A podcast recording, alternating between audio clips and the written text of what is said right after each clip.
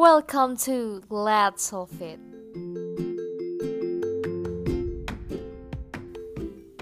Halo semuanya, kembali lagi di podcast Let's Solve It. Di episode 3 ini, kita bakal ngobrolin hal-hal seputar seleksi masuk PTN dan cara memotivasi diri kita agar tetap semangat belajar. So, simak baik-baik ya. Nah, di sini kita sudah bersama bintang tamu kita namanya Gina Zafira. Dia ini adalah mahasiswa Fakultas Psikologi Universitas Indonesia tahun 2020. Halo Gina. Halo semuanya, halo Shiva. Halo, apa kabar Gin? Alhamdulillah baik di tengah hektiknya tugas-tugas. Iya bener. Lagi sibuk apa Gin? Paling lagi sibuk urusin ya baru masa-masa transisi, masa adaptasi sih jadi maba. baru kelar Iya. ospek kan minggu kemarin. Jadi masih ya baru masuk minggu sebulanan lah jadi Mm-mm. mahasiswa kan. Begitu deh. Iya aduh. Enak gak sih jadi mahasiswa nih? Eh Apa gimana? ya? Nano-nano kayak sebenarnya nggak ada mending gitu enakan drakoran rebahan di rumah Bener bener bener. Oke kita langsung mulai aja ke Q&A-nya ya Gin. oke Oke, Q&A ini dapat dari question box di Instagram let's.solveit. Ya udah diringkas. So, makasih buat teman-teman semua yang udah memberikan pertanyaannya. Oke, langsung kita mulai ke pertanyaan yang pertama. Cara belajar ala Gina itu gimana sih? Dan gimana biar bisa efektif dalam belajar? Em, cara belajar Eh, sebenarnya dulu bukan dulu sih setahun ke setahun ke belakang juga waktu Mm-mm. eh, baru awal-awal kelas 12 juga mungkin susah banget ya nyari gimana sih cara belajar gue gue masuknya tuh belajar pagi siang apa malam sih Mm-mm. gue harusnya belajarnya gimana sih gue bener-bener bingung dan buta arah kayak gue harus ngapain dong akhirnya gue ngecoba eh, semua jenis gaya belajar bukan semua jenis gaya belajar gue nggak terlalu paham jenis gaya belajar cuman kayak gue nyobain kalau gue belajar pagi gimana apa yang bisa gue serap Mm-mm. eh, belajar siang gimana belajar malam gimana akhirnya gue menemukan bahwa kalau gue tuh bisa belajar bisa fokus itu kalau nggak ada bukan nggak ada orang sih kayak Sepi boleh orang ada Mm-mm. tapi ya tapi eh, orang lain tuh sibuk deh sama kerjaan lo sendiri gitu. Masing-masing aja. Jangan di jangan diinterrupt gitu. Gue nggak nggak bisa gitu. Lagi belajar di interrupt kayak gitu. Kayak Iya, iya, ada paham. nyokap gue main HP aja di dalam kamar. Padahal main HP ya udah main HP masing udah masing-masing kan. Mm-mm. maksudnya nyokap gue main HP gue, gue, gue belajar sebelah sana tapi gue tetap aja ngerasa kayak duh kok gue nggak nangkep nangkep sih? Gini gini gini. Jadi tapi kalau misalkan gue ada di suatu di kerumunan massa gue ada di tempat umum misalkan Mm-mm. gue belajar di belajar di kafe gitu gitu orang kan justru orang lebih banyak kan di situ Iya. Nah, gue justru malah kayak biasa aja gitu karena orang tuh ya udah sibuk masing-masing gitu loh. Paham gak sih kayak Paham, paham. ya asal lo jangan ya jangan apa ya gue nggak gue nggak suka gitu maksudnya kayak lagi belajar terus eh lo belajar apa lo ini ya eh udah nyampe Hmm, sini bener, ya bener, ini. bener. diem diem diem lo diem lo udah tak cukup tahu hasilnya aja ntar gitu tuh Setuju, gue setuju. Iya, iya. Oh iya, lanjut ya. Ini ke pertanyaan berikutnya. Nah, gimana caranya agar gak nunda-nunda pekerjaan kita? Karena emang sering banget kan biasanya pekerjaan yang gak penting justru dikerjain, pekerjaan yang penting justru ditinggalin tuh. Gimana? itu juga gue masih masih belajar banget sampai sekarang karena gue juga orangnya bener-bener suka nunda cuman gue ngerasain sih waktu dari awal-awal gue masuk ke kelas Mhm. 12 masuk ke bukan ke kelas 12 aja sih masuk ke fokus pas ujiannya itu eh gue namanya nunda tuh gue bisa sampai sejam dua jam gue bener-bener dua jam tuh isinya gabut. Bener-bener gabut banget gak ada kerjaan ngapain gak ngapa-ngapain. Gue entah gue ngehayal kayak pas keterima di univ impian kayak gimana juga kos-kosannya gimana ngehayal bener-bener ngabisin Mhm. waktu banget. Tapi gue belajar gue nggak boleh kayak gini aja.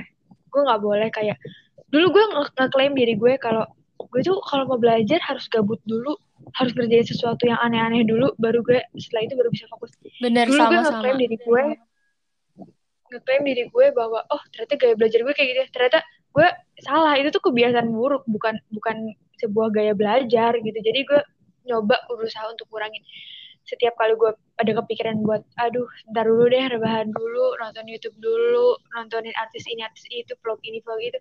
Udah deh ntar dulu deh belajarnya gue rehat dulu udah capek pikiran tenaga segala macam nggak gue langsung cut kayak oke okay, oke okay, gue gue nonton tapi gue cuma lima menit nih nonton YouTube. Atau gue dengerin musik cuma 10 menit nih udah setelah 10 menit gue tap udah gue cut. Dan walaupun gue masih belajar walaupun gue masih kadang-kadang eh bentar dulu deh gini tapi seenggaknya ketika gue udah memutuskan bahwa gue harus harus berubah nih dari kebiasaan buruk itu ya alhamdulillahnya ini sih alhamdulillahnya ya udah mulai terkurangin sih wasting time itu gitu.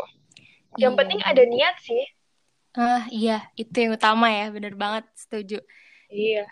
Oke okay, uh, eh, lu tuh masuk UI ini lewat jalur apa sih Gin? Oh ya gue itu jalur SBMPTN, TBK. Mm -hmm. Ini gue perlu jelasin seleksi masuk PTN gak? Boleh, boleh, boleh. Jadi gue tuh uh, masuk uh, psikologi UI ini mm -hmm. lewat jalur UTBK SBMPTN. Mungkin banyak orang yang kayak awam, apa sih UTBK, apa sih SBMPTN, iya, sama aja apa beda. Jadi seleksi gue dari awal aja deh seleksi masuk PTN 2020 kemarin yang gue rasain itu jadi ada namanya lembaga yang wadahin jadi lembaga itu kayak menjebatani gitu loh. Kayak ibaratnya kalau di sekolah mah osis gitu hmm, jembatanin hmm. antara uh, pihak sekolah sama siswa. Nah ini lembaganya nih yang menjebatani kita sama PTN-PTN di seluruh Indonesia. Itu namanya LTMPT oh, iya, lembaga iya. tes perguruan tinggi. Nah di LTMPT ini secara umum dia tuh ngebagi kayak berarti dia ngasih bahan baku gitu loh ke si PTN-PTN sisanya mah yang ngolahnya PTN-PTN jadi kalau menurut kalau lewat LTPT ini secara umumnya untuk seluruh universitas itu ada tiga jalur masuknya SNMPTN, SBMPTN, sama seleksi mandiri. Mm. Nah, kenapa gue bilang secara umum? Karena tiap-tiap PTN tuh mereka ada yang punya nambahin jalur masuk sendiri. Kayak misalkan di UI ada PPKB tuh paralel, mm -hmm. jalur masuk paralel, kelas paralel itu terus di UGM juga ada gue lupa namanya apa pokoknya selain tiga jalur ini. Oh ya kayak Tapi UTUL GM gitu ya simak gitu kan? Kalau UTUL sama simak itu masuknya jalur seleksi oh, mandiri. oh, lagi ya di SNMPTN ini uh, jadi yang sepengalaman gue ya ini hmm. gue nggak tahu tahun depan kayak gimana yeah. kan waktu gue uh, satu sekolah itu diperingkatin diperingkatin tapi yang indikat dilakuin pemeringkatan tapi yang di uh, masuk indikator penilaiannya itu cuma enam mata pelajaran hmm. kalau yang buat IPA itu matematika bio fisika kimia Inggris Indo nah, IPS kalau nggak salah geo sosio ekonomi matematika Inggris Indo hmm. nah dari ini nih diambil 40% dari kuota hmm. dari dari kuota 40% dari jumlah siswa uh, 40% IPA 40% IPS atau 40% IPA dan IPS gue lupa tapi seingat gue sih 40% IPA sama 40% IPS masing-masing gitu ya mm-hmm. nah siswa yang udah kepilih di 40% ini nih siswa yang berhak mendaftar ke PTN tujuan mereka mm. tapi mereka tuh belum tentu lolos loh di PTN tujuan yeah, itu yeah. jadi mereka baru kayak ibaratnya seleksinya tahap coba dua tahap deh gitu tuh pertama tahap sekolah kemudian tahap nasional itu nah siswa yang lolos di 40% pemeringkatan sekolah ini, mereka kalau mau dapat di PTN tujuan mereka, ya mereka harus bersaing lagi sama siswa seluruh Indonesia untuk memperebutkan satu bangku di jurusan dan PTN yang mereka tuju. Oh iya, hmm, susah banget berarti ya? Emang, bener banget. Dan uh, kuota SNMPTN tahun ini, itu waktu tahun gue maksudnya, itu SNMPTN-nya kuotanya kalau nggak salah berkurang dari 2019. Hmm. Kalau 2020 uh, dibagi sama LTMPT-nya, kuota SNMPTN 20%, SBMPTN 40%, Mandiri 40%. Tapi si uh, si persentase ini nih nggak baku, bisa dimodifikasi lagi persentasenya sesuai uh, kebijakan masing-masing pihak PTN. Kayak misalkan yang di UI, kan kalau LTMPT nentuinnya SNMPTN 20, SBMPTN 40, Mandiri 40. Mm -hmm. Nah, si UI ini dia kuota SBMPTN sama Mandiri, dia uh, ngegedein kuota di, man di Mandiri di Semak UI. Yeah. Dia SBMPTN dikurangin. Jadinya uh, komponennya SNMPTN 20%, SBMPTN 30%, sama mandirinya 50%. Hmm.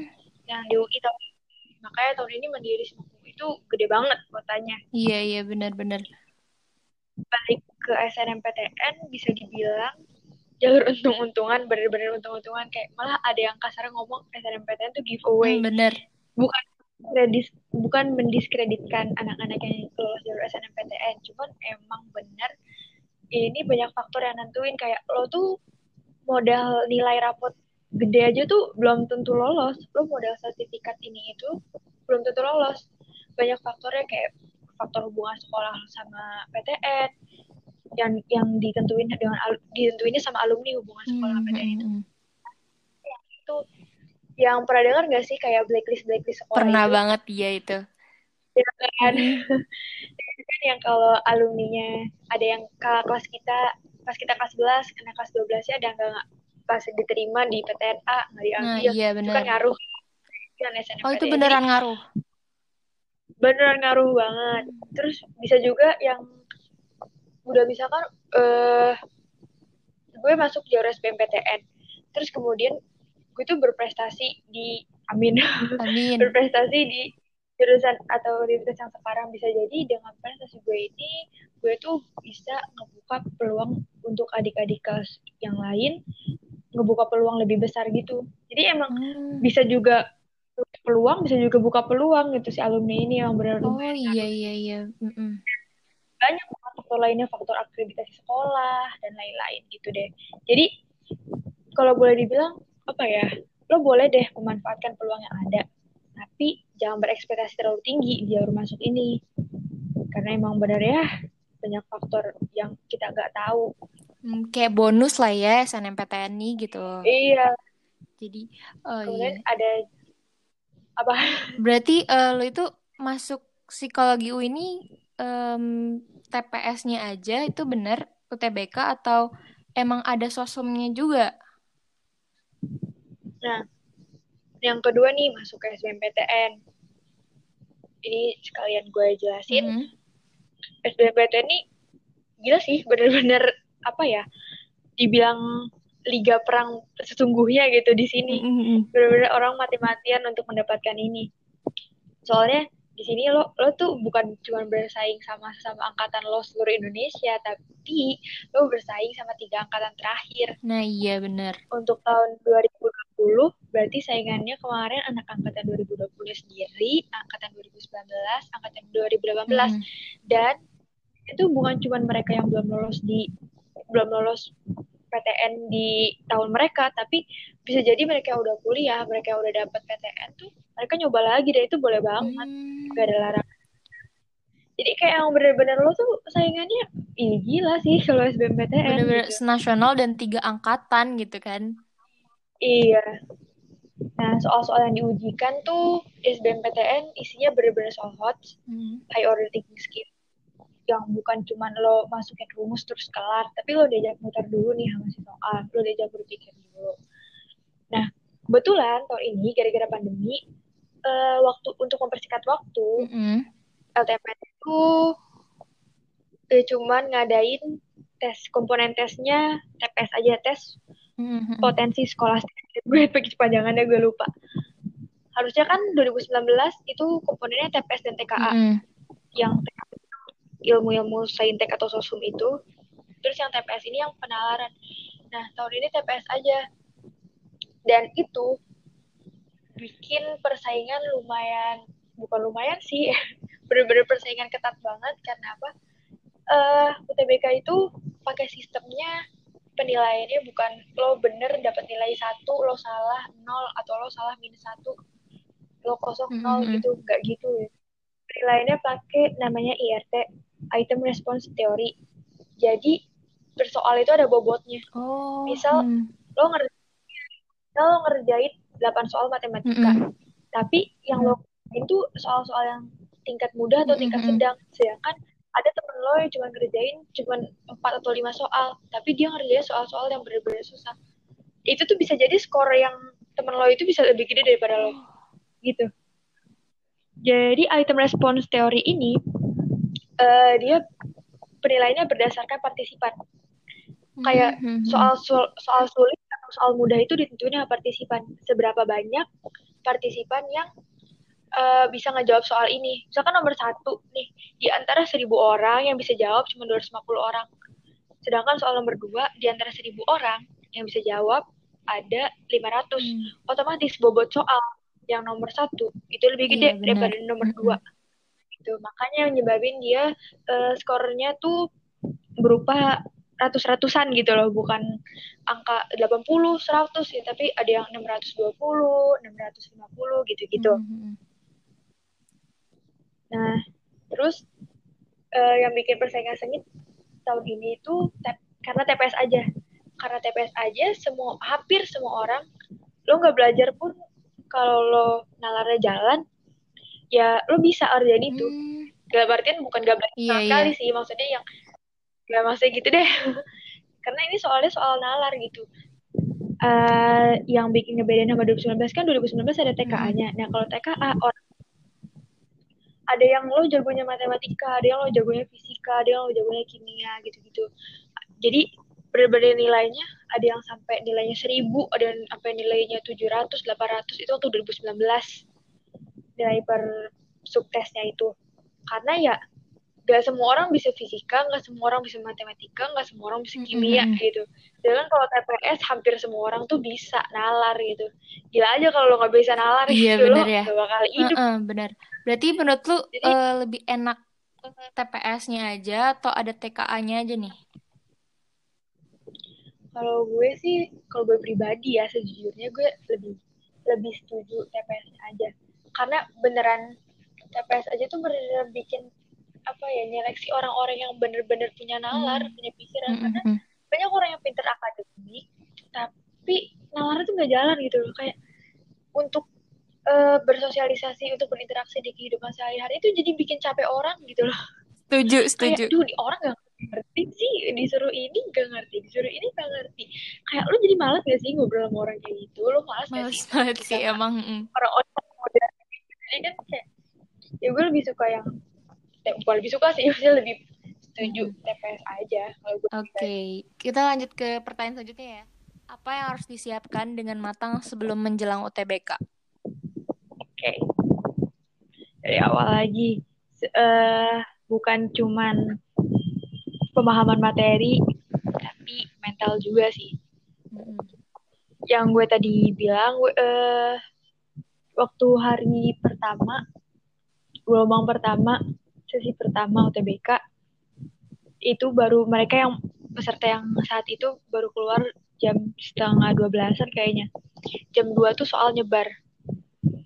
Soal bocor. Hmm, Kok Dan- bisa? Nah, itu pertanyaannya, kok bisa gitu sekelas Mhm. UTBK, sekelas eh, tes besar gitu bisa bocor. Kenapa gue bilang harus persiapan mental? Mental lo benar-benar diuji sih. Lo bisa antara ngedown, lo bisa kayak terjerumus gitu. Apa gue ikut ikut apa? Gue coba cari soal bocoran ya atau gimana? So- soalnya benar-benar Mm-mm. soal bocoran ini gampang banget diakses. Bahkan ada Oh yang iya. bahas YouTube. Gila Oh. nggak? Oh iya, gue lihat di Twitter tuh yang katanya itu benar-benar banget sama. Iya, ramenya rame banget Heeh. enak gitu. Itu beneran berarti ya yang di YouTube itu? Beneran sih. Ya Kayak bener-bener aduh godaan iman banget apalagi gue waktu itu kebagiannya kan gelombang dua ya jadi masih lama Mm-mm. banget anjir sialan banget nih cuma makin hari makin banyak yang godaan imannya nih Iya iya. Oke, eh, coba kasih tamparan realita nih buat yang masih malas-malasan belajar untuk UTBK nih, Gin. tamparannya hmm, Mm-mm. kayak persaingan sih persaingan ketat banget. Tadi SNMPTN aja itu pas lo udah udah terseleksi 40% dari sekolah lo lo harus bersaing lagi buat ngerebutin satu kursi di PTN se-Indonesia. Dan asal tahu aja waktu SNMPTN kan 20% kuotanya Hmm. tahun 2020 kemarin. Kayak misalkan eh, kedokteran UGM kalau nggak salah satu angkatan itu 155 orang seingat gue Nah, kalau SNMPTN cuma 20%, kuotanya 20% kali 155 kan 31 orang. Mm-mm. Gila bayangin lo eh, ngerebut satu kursi dari 31 kursi yang tersedia dan lo tuh bersaingnya sama hampir 2000 kalau nggak salah. hampir 2000 3000-an orang deh yang mau ke situ itu baru itu SNMPTN yang satu yang lo saingannya satu angkatan gimana SBMPTN SBMPTN kemarin kalau nggak salah kuota psikologi UI itu cuma sekitar 50-an kalau nggak salah seingat gue. Dan peminatnya itu hampir seribu bukan hampir seribu malah seribu lebih. Gue lupa berapanya. Bisa oh ya buat begini-begini kayak eh, kuotanya terus peminat tahun lalunya gitu-gitu lo bisa akses lo bisa banget akses di web LTMPT kayak PTN apa jurusan apa. Untuk Itu- informasi gitunya ya. iya Masuk Iya. PTN ini jadi ke LTMPT. Iya dan benar-benar kayak yang apa ya SBMPTN tuh banyak orang yang di luar sana yang benar-benar mati-matian. Kayak lo tuh bukan ber- cuma bersaing sama orang yang ranking satu di kelas, bukan cuma bersaing sama orang yang eh, selalu dapat nilai 100 kalau pelajaran tertentu, tapi lo tuh bersaing sama orang yang belajar 8 jam sehari, bisa 10 jam sehari, gitu-gitu. Lo nggak mesti jadi mereka, nggak mesti lo belajar banyak-banyak tapi nggak berkualitas. Yang mesti lo lakuin adalah lo ciptain cerita perjuangan lo sendiri. Karena kalau lo lihat orang, eh, dia berhasil, tapi dia nggak pernah belajar loh, tapi dia berhasil berhasil aja tuh. Ya udah gue juga nggak usah belajar. Ya lo salah besar. Mm, Lo nggak pernah tahu dia kalau malam ngapain. Lo nggak pernah tahu ibadah apa yang dilakuin. Jadi kalau menurut gue udah deh stop lo banding-bandingin eh, cerita lo sama cerita orang lain apalagi tentang perjuangan SBMPTN ini karena bener-bener literally eh banyak banget keajaiban banyak banget hal-hal yang gak pernah lo duga sama sekali itu bisa terjadi bisa banget kemudian emang beneran masuk PTN itu susah banget coy susah banget Hmm, susah, hmm, su- hmm. susah banget Eh, kema- kalau nggak salah kemarin tuh yang psikologi UI ini masuk ke 10 ranking 10 dia fakul eh, jurusan dan universitas yang terketat gitu deh kalau nggak salah seingat gue buat di rumpun soshum. Itu Oh. satu banding berapa ya? Gue lupa. Pokoknya bisa juga itu informasi kayak gitu diakses banyak banget. Di Gitu. LTMPT itu ya. Eh, kalau nggak salah iya LTMPT liris. Hmm, hmm, eh liris rilis terus sama Oke. ibadah. Sama Iya ibadah benar, sih. Hmm, penting. bener-bener kayak lo nggak bisa cuman belajar doang tapi lo lupain ibadah. Itu faktor pendukung banget. Sama lo komunikasi sama orang tua itu jurusan yang lo mau dari jauh-jauh hari. Masalah komunikasi ini penting banget. Karena jangan sampai lo bentrok pas mendekati hari H. Gue pernah bilang di snapgram gue waktu dulu banget kalau lo tuh maksimal maksimalnya September atau Oktober deh nentuin lo mau ke mana kenapa gue bilang sebenarnya gue bilang ma ma- paling lambatnya maksimalnya Oktober September tuh Mm-mm. sebenarnya gue asal ceplos aja sih karena apa karena gue ngalamin sendiri untuk komunikasiin dan untuk pertimbangin semuanya itu butuh waktu yang cukup lama lo nggak bisa Hmm. kayak baru sebulan hamin sebulan TBK gue mau ke mana ya? Gue mau jurusan apa ya? Gue mau PTN apa ya? Kayak Hah gila orang udah pada lari lo masih di situ. Orang udah nyampe Monas lo masih di Gambirnya gitu tuh Mm-mm. kayak bener-bener dan itu tuh ngaruh ke motivasi lo sih. Hmm. kalau lo gak punya target lo gak punya tujuan motivasi lo tuh gak akan sebesar sama orang-orang yang punya motivasi dan tujuan. Mereka yang udah punya target.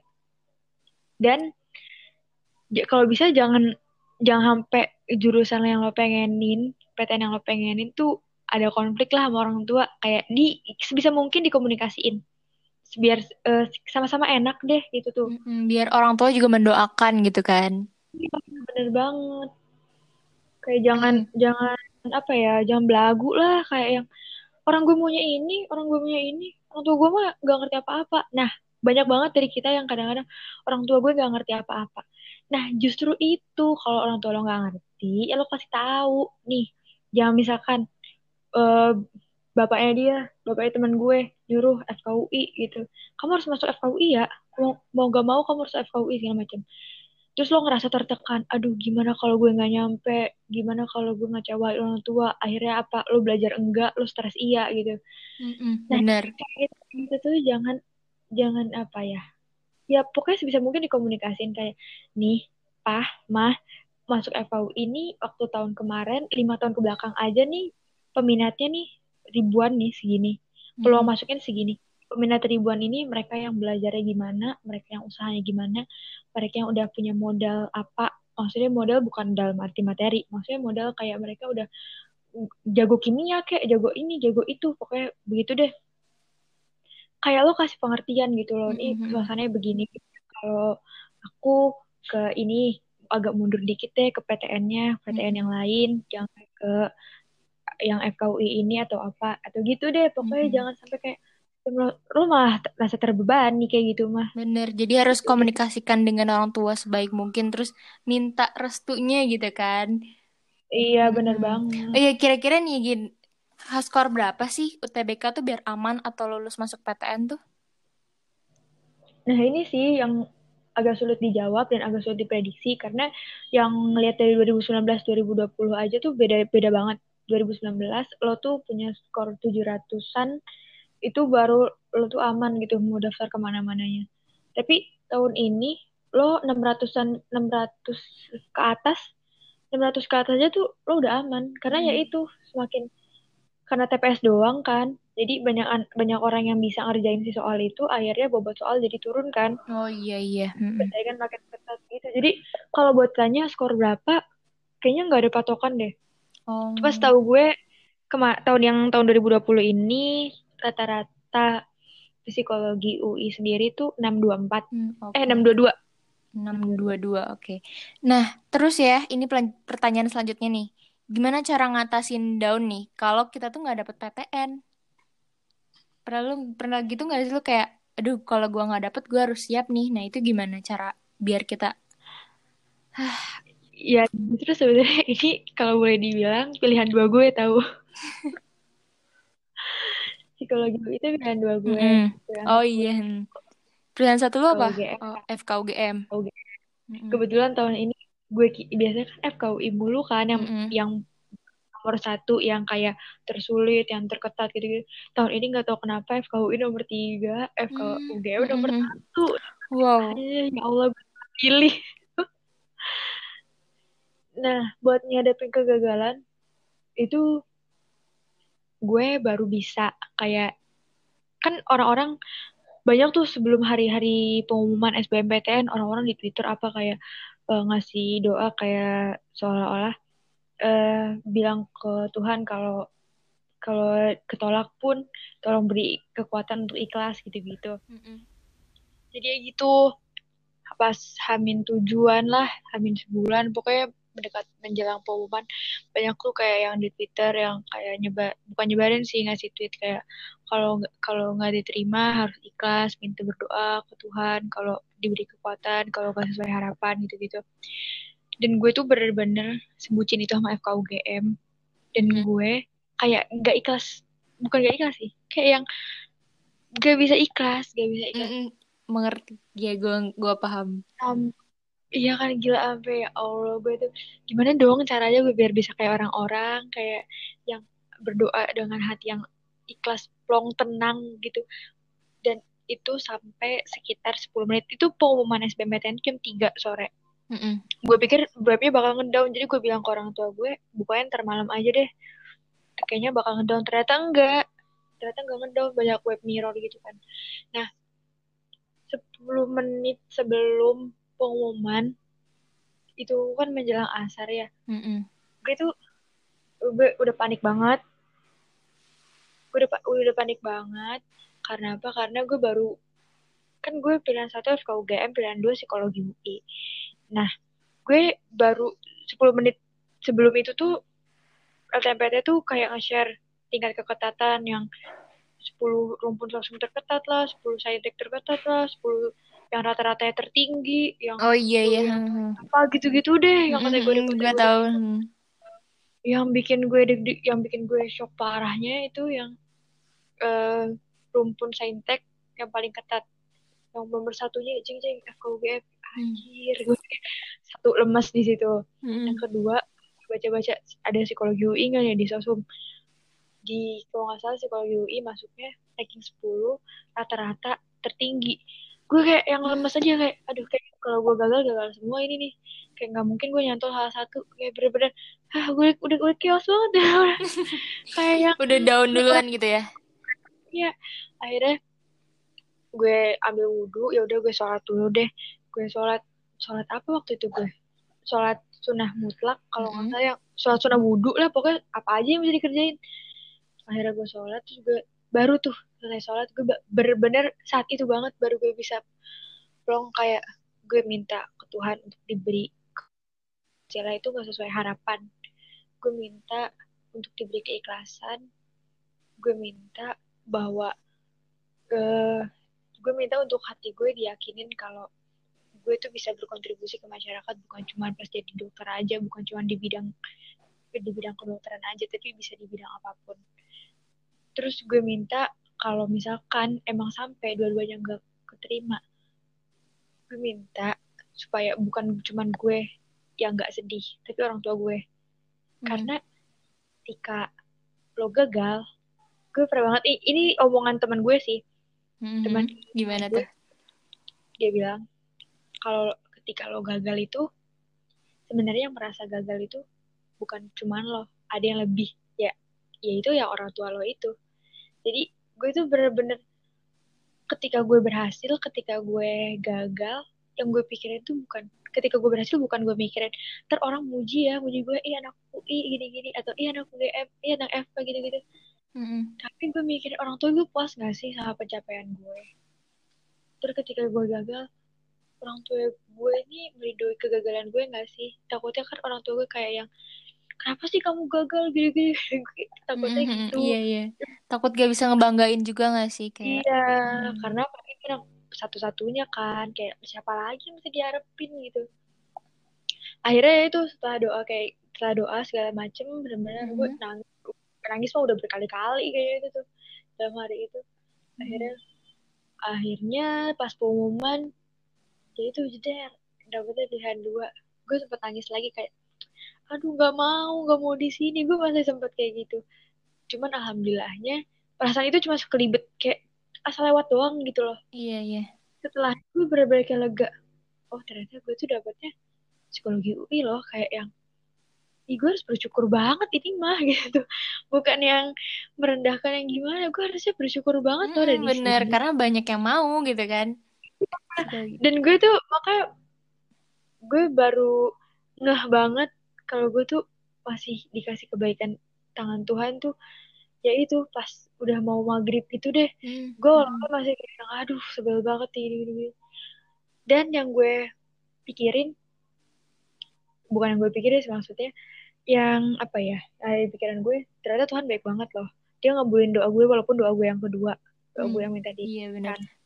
Berarti itu yang terbaik buat lu gitu kan? Iya bener banget. Oke pertanyaan selanjutnya adalah kejar impian atau cari peluang? Eh, kalau bisa dua-duanya dikolaborasiin. Lo nggak boleh jadi sosok yang idealis banget. Bukan nggak boleh sih maksudnya nggak disarankan ya. Karena ketika lo idealis banget ya ya elah gitu. Gimana ya? Kayaknya kok lo ini ya maksudnya itu terlalu pakem gitu di situ. Ketika lo ngejar peluang kayaknya lo kayak orang yang nggak punya arah cita-cita gitu. Jadi sebisa mungkin dikolaborasiin sih antara dua Hmm, itu. Iya bener. Jadi harus di kayak dikolaborasi dan diimbangin juga gitu kan. Apakah impian kita juga kitanya mampu apa enggak gitu kan? Iya. Jangan cuma berani mimpi tapi nggak berani ngelakuin usahanya Hmm, gitu. bener. Mm-mm. lanjut lagi ini ada overthinking tentang masa depan itu nggak apa-apa nggak sih? Nggak apa-apa kalau lo nggak lama-lama kalau lo lama dan akhirnya lo punya waktu cuma buat overthinking doang lo gak ngelakuin action apa pun ya akhirnya lo gagal. Ketika lo gagal lo overthinking lagi. Gimana kalau ntar gue usaha terus gue masih gagal? Gitu-gitu aja terus. Overthinking sebenarnya gue juga sering sih waktu setahun ke belakang. Bener-bener kayak aduh gimana nih? Orang mungkin naruh ekspektasi lebih ke gue supaya gue berhasil apalagi kayak yang banyak pressure gitu. Mhm. soalnya FYI aja waktu SNMPTN tuh gue kayak bener-bener gak nganggap gitu loh. Karena gue tahu capability gue tuh ya nilai rapot gue ya segitu-gitu aja kalau buat bersaing sama orang di luar sana bersaing sama orang-orang yang sama-sama mau masuk FK orang-orang yang punya apa ya yang kayak saingan SMA 8 Jakarta deh SMA 3 Jogja gitu-gitu yang sedangkan gue sasarannya FK UGM yang udah makatnya di blacklist lah atau apa gitu kayak iya iya benar benar. gue tahu nih limit gue di sini jadi gue bener-bener SNMPTN gue los aja. Gue waktu itu asal tahu aja gue milih FKUI sama FKUGM gila nggak lo? Kayak yang mm. ini orang kayaknya sombong banget deh kayak nggak mau masuk jalur ini gitu tuh. Kayaknya mungkin guru BK juga ngeliat gue kayak ini orang apaan banget sih guru akhirnya setelah gue pengumuman SBMPTN terus keterima UI gitu salah satu guru ngomong ke adik kelas gue yang sekarang yang sama-sama anak SKS itu dia bilang ada anak uh, eh, SKS yang yang tahun 2020 ini dia gak mau undangan. Dia langsung ngomongnya gak mau undangan. Gue kan kayak hah gue sombong banget dong gak mau iya. undangan. Gak mau undangan tapi akhirnya itu, dia itu maksudnya nyindir lo itu apa gimana? Bukan nyindir dia nyeritain. Oh iya cerita uh -huh. ini. Nyindir sih enggak sih. Yang nyindir mah ada lagi lain oknum. Ya itu dia bilang tapi akhirnya dia keterima UI terus kayak yang hmm. gue oke okay lah. Gue maksudnya ya bukan hal, hal negatif sih. Cuman gue ngerasa kayak ih gila sombong banget ya gue. Oh, iya, dulu. iya, bener-bener. sebenarnya guru juga kayak ngasih emang motivasi. Maksudnya kalau lu mau SNMPTN coba pilih salah satunya jangan terlalu gede banget.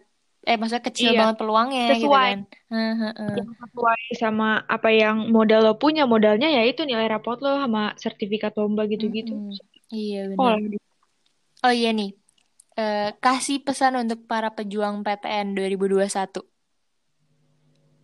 pesannya apa ya?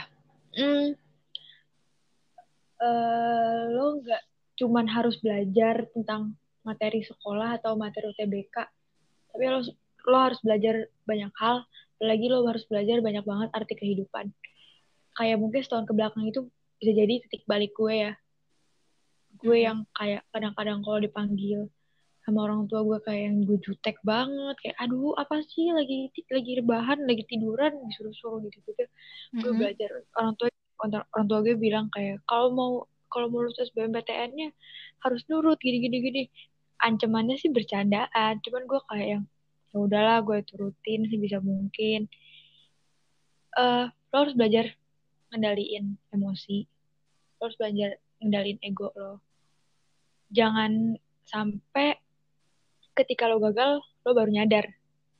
Justru lo harus mempersiapkan segala itu dari awal dari jauh-jauh hari. Gitu. Mm -hmm.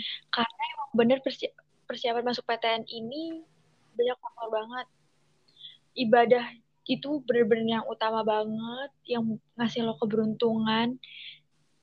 Kru, uh, sebenarnya orang yang mau rajin 24 jam mau yang belajar terus 24 per 7 tapi dia gak pernah ibadah bukan gak pernah ibadah dia sombong sama Tuhan kayak dia ibadah seadanya gitu.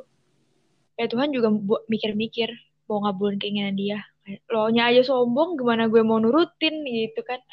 Iya benar lu aja males ibadah sama hmm? ketuhannya itu masa mau dapetin apa yang lu mau gitu kan kayak nggak mungkin gitu. Terus juga yang tadi orang tua lu bercanda kalau misalnya uh, kalau mau dikabulin nurut dong. Tapi emang bener tau emang itu manjur banget sih. Iya kan? Kayak omongan itu sepele kayak angin lalu mm -mm. tapi nyata gitu. Mm -mm, bener. Gue juga ngerasain banget kayak gitu sering lanjut uh, sebisa mungkin sih iya sih sebisa mungkin mm-hmm. benar-benar nurutin apa yang orang tua lo mau sih tapi nurutin tuh bukan berarti lo nurut terus ya nurut terus bagus tapi dipikir-pikir dulu maksudnya orang tua lo tuh nyuruhnya nyuruh apa kayak misalkan kayak tadi kan kamu mau gak mau harus FKUI tahun tahun depan kalau enggak papa marah atau apa mm-hmm. gitu kayak gitu kan maksudnya ya gak logis juga gitu ketika ada hal-hal yang bentrok tuh lu jangan ngambek terus kayak yang gak mau ngomong berhari-hari gak nyelesain masalah gitu. Lo komunikasiin. Benar jika andanya begini begini begini segala macam. Gitu deh. Mm-mm, setuju. Lanjut ya ini uh, kenapa sih lo milih psikologi gitu? Dan apa yang menjadi motivasi lo untuk gue pengen psikologi aja deh gitu. Pilihan kedua lu gue tuh kenapa? gitu Sumpah sejujurnya, gue tuh gara-gara bucin banget FKUGM kan. Gue Mm-mm. sampai pilihan dua tuh, gue kayak bisa gak sih milih pilihan satu, pilihan dua FKUGM semua. Hmm. gue bener-bener se kayak gue nggak tahu mau ngapain lagi. Bukan gak tahu mau ngapain, gue nggak tahu mau milih apa lagi gitu. eh mungkin akhirnya karena gue saking nggak taunya, gue pernah sempat ikut tes psikotes disediain sama Bimba. Mm-mm. Terus gue mikir nih mumpung gue gak ada arahan gak ada apa gak ada kayak ah gue pengen pilihan duanya ini deh gini-gini. Gue bener-bener buta banget pilihan dua. Akhirnya gue eh, lihat hasil psikotes gue yang pertama itu psikologi keduanya baru FK Hmm. ketiganya sastra Inggris. Mm-mm. akhirnya ya udah kayaknya gue kemungkinan untuk ngerasa kayaknya gue salah jurusan. Aduh kencang banget. Di psikologi tuh kecil gitu Mm-mm. karena ah, sesuai dengan psikotes gue gitu. Walaupun ya tes psikotes kan ya gitu deh kadang bisa berubah gitu ya. Cuman gue ngerasa ya udahlah gue anggap aja pedoman gue di, di situ. Seenggaknya kan tes minat bakat gitu. Berarti mungkin selama ini minat dan bakat gue di situ cuman gue nggak sadar. Jadi akhirnya gitu. Terus kenapa tiba-tiba gue mau psikologi UI tadinya gue tuh mau psikologi yang saintek kan karena gue masih waktu itu simpang siur sih. Mm-mm. informasinya anak IPA bisa linjur apa enggak. Karena gue sejujurnya kalau kalau ada pelajaran sosumnya gue nggak ngambil psikologi UI karena gue nggak belajar sosum sama sekali kan. Nggak maksudnya nggak pernah belajar sosum.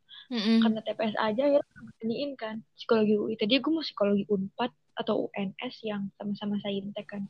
Iya. cuman kayak kenapa nggak gue coba aja psikologi UI sama-sama sosum. Dan bener-bener gue nggak ngarepin sama sekali lolos di sini. Sumpah kayak gue sombongnya sombong banget anjir Dan itu kayak Kayaknya- keajaiban gak sih kayak eh gue cocok di Mm-mm, sini mungkin nih salah- gitu. salah satu teguran juga mungkin dari dari Allah ya kayaknya gue sombong banget gak pernah mikirin gimana gue nggak pernah ngebayangin gimana ya kalau gue lolos di pilihan dua gue nggak pernah ngebayangin itu dan Mm-mm. akhirnya gue lolos kayak ah gue ditampar sama realita ini Iya. Oke, lanjut ya. Eh punya tips gak sih untuk masuk psikologi katanya? Eh, apa yang dibutuhin nih mau masuk sana nih? dibutuhin dalam hal apa kalau persiapan mah kan ya tadi ya yang UTBK gitu-gitu kan mungkin kalau kayak skill gitu ya Hmm. hmm, apa ya di psikologi oh ya di psikologi itu walaupun yang gue alami di psikologi UI walaupun masuknya rumpun soshum Mm-mm. itu tetap aja lo semester satu belajar biologi coy. Oh iya. dan itu bukan biologi yang asal bukan biologi yang asal lewat. Biologi biologi sistem saraf. Kayak yang Hmm. ah gue ah, agak-agak shock dikit sih pas waktu itu. Kayak ah ya Allah gue kabur ke sosum biar nggak nganut IPA malah ketemu lagi dan bener-bener detail banget psiko apa biologinya. Ada matkulnya namanya bukan matkulnya sih salah satu. Nama bukunya aja tuh biological psychology Oh, biopsychology. kayak ya udah isinya. Biologi semua deh. Kayak jangan harap masuk psikologi pun soshum lo nggak belajar IPA lagi. Terus ntar ada hitung-hitungan juga tetap Mm-mm. ada. Ya materi statistik kalau nggak salah. Tapi gue belum masuk situ sih. Terus apa lagi ya?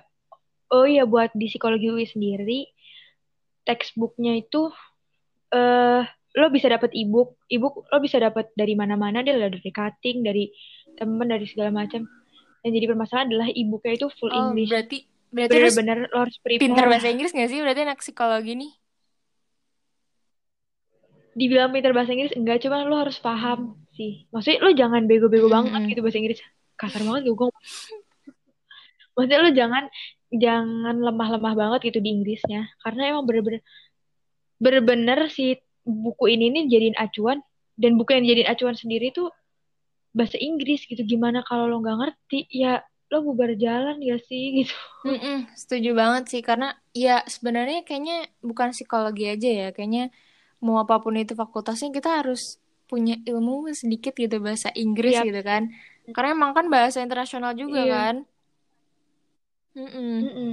Eh, apa lagi ya ada lagi nggak yang mau lu sampein buat angkatan nanti 2021 nih apa ya? Ya tadi sih yang lo persiapan hmm. mental juga sama ibadah. Ibadah kayak uh, lo jangan kayak cuman yang penting gue udah ibadah lima waktu. Yang penting gue udah ibadah ini.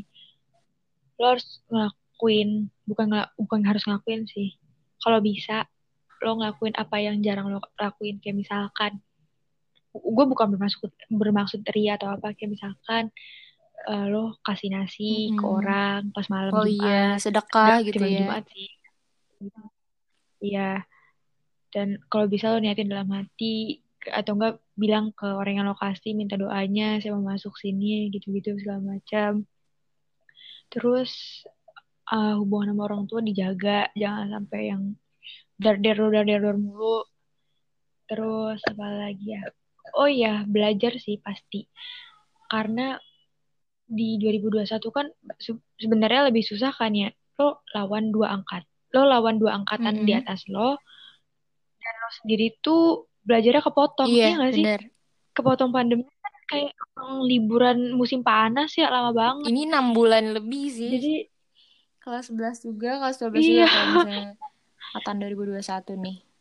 Kalau kalau lo nggak prepare bener-bener ya lo bakal kelibas gitu jangan cuman lo berani bermimpi tapi lo nggak punya strategi dan lo nggak memulai-memulai progres lo gitu. Dan hargai progres yang lo jalanin. Kayak misalkan lo ngelawan rasa malas aja itu sebuah progres. Lo ngerjain lima soal yang biasanya satu soal doang atau yang biasanya nggak nggak sama sekali kalau bukan di tempat les. Kayak lo di rumah tuh nggak pernah belajar tapi lo hari ini mau nyoba deh uh, ngulang pelajaran lima soal aja itu sebuah progres. Lo hmm. hargain progres lo. Dan jangan bandingin progres lo sama progres orang.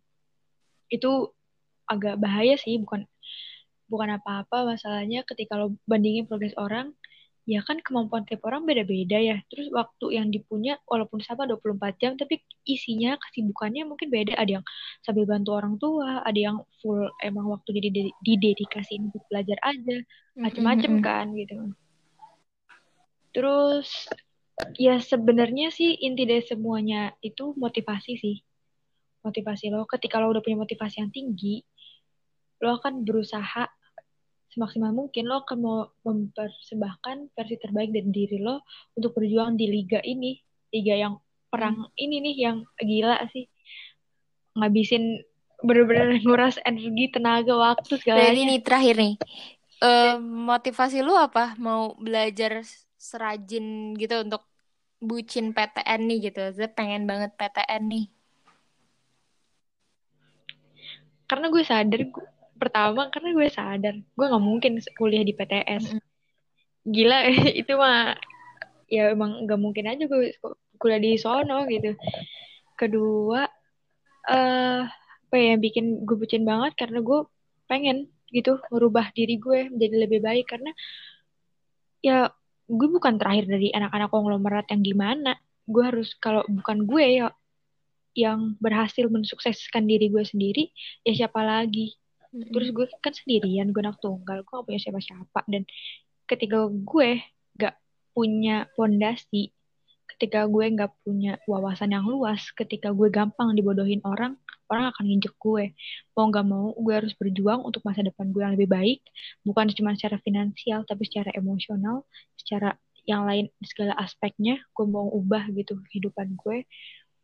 Dan gue awalnya, ber, bukan awalnya, uh, gue mengawali itu semua merubah merubah kehidupan gue itu ya dimulai dari sini dimulai dari seleksi masuk PTN ini gitu karena uh, perguruan tinggi ini bener-bener kayak gerbang lo menuju masa depan banget gak sih iya bener lo dari SMP ke SMA mungkin B aja lo mau masuk SMA mana tapi dari SMA ke PTN kalau lo salah ambil -hmm. lingkungan gue bukan bukan apa ya bukan mendiskreditkan uh, eh, PTN-PTN yang grade agak ke bawah gitu ya, bukan mm -hmm. gitu maksudnya. Struggle-nya tuh beda. Lo akan ketemu orang-orang yang punya energi yang berbeda, yang punya daya juang yang berbeda ketika lo berhasil masuk UI, UGM, TB, Unpad gitu-gitu. Dibanding dengan lo ya udahlah gue ke mana aja yang penting gue kuliah. Itu ntar lo dapetnya lingkungan yang sama kayak lo semua gitu. Terus apa yang mau dibanggakan dari diri lo apa yang mau diusahakan dari lo apa yang apa ya apa yang menjadi dari juang lo kok nggak ada banget gitu. Ketika lo kayak udah pasrah aja let it flow gitu-gitu deh. Tapi ketika lo udah punya mimpi udah punya target dan lo berhasil mencapai target itu lo akan bertemu dengan lingkungan-lingkungan yang secara gak langsung itu sama kayak lo. Mereka punya daya juang. Mereka punya usaha lebih untuk mengusahakan apa yang menjadi mimpi mereka. Gitu setuju. Soalnya gue juga kayak sering baca gitu ya kalau kita berteman dengan orang-orang rajin pasti kita ikut rajin. Nah kayak masuk PTN aja kalau kitanya emang kan kita nih mau usaha nih mau masuk PTN nih. Kalau kita kayak FK OGM atau UI dan lain-lain sebagainya kalau misalnya kitanya uh, bisa masuk sana gitu kan berarti kita tuh udah maksimal mungkin belajar nih dan dapat PTN pasti kita juga berteman dengan orang-orang yang rajin juga. Otomatis semakin suksesnya itu akan semakin besar peluangnya dibandingkan dengan tem kita yang udah ya udahlah PTN man uh, eh, PTS atau PTN apa pun itu juga ya udah gue mah ikut aja gitu. Nah itu salah sih emang. Betul bener. betul mm -mm. banget. Terus jangan mentang-mentang ortu ortu tajir terus kayak ya udahlah gue masuk PTS aja yang gampang. Sekarang gue main teman-teman gue belajar bodo amat gitu. Kayak itu kesalahan terbesar banget sih kalau kata gue kalau ada orang yang punya mindset kayak gitu Iya benar Gin. Oke Gin, paling segitu aja ya Gin. Makasih sudah bisa meluangkan waktunya untuk mengisi podcast ini. Dah, makasih juga udah dengerin gue yang ngalor ngidul ini ya.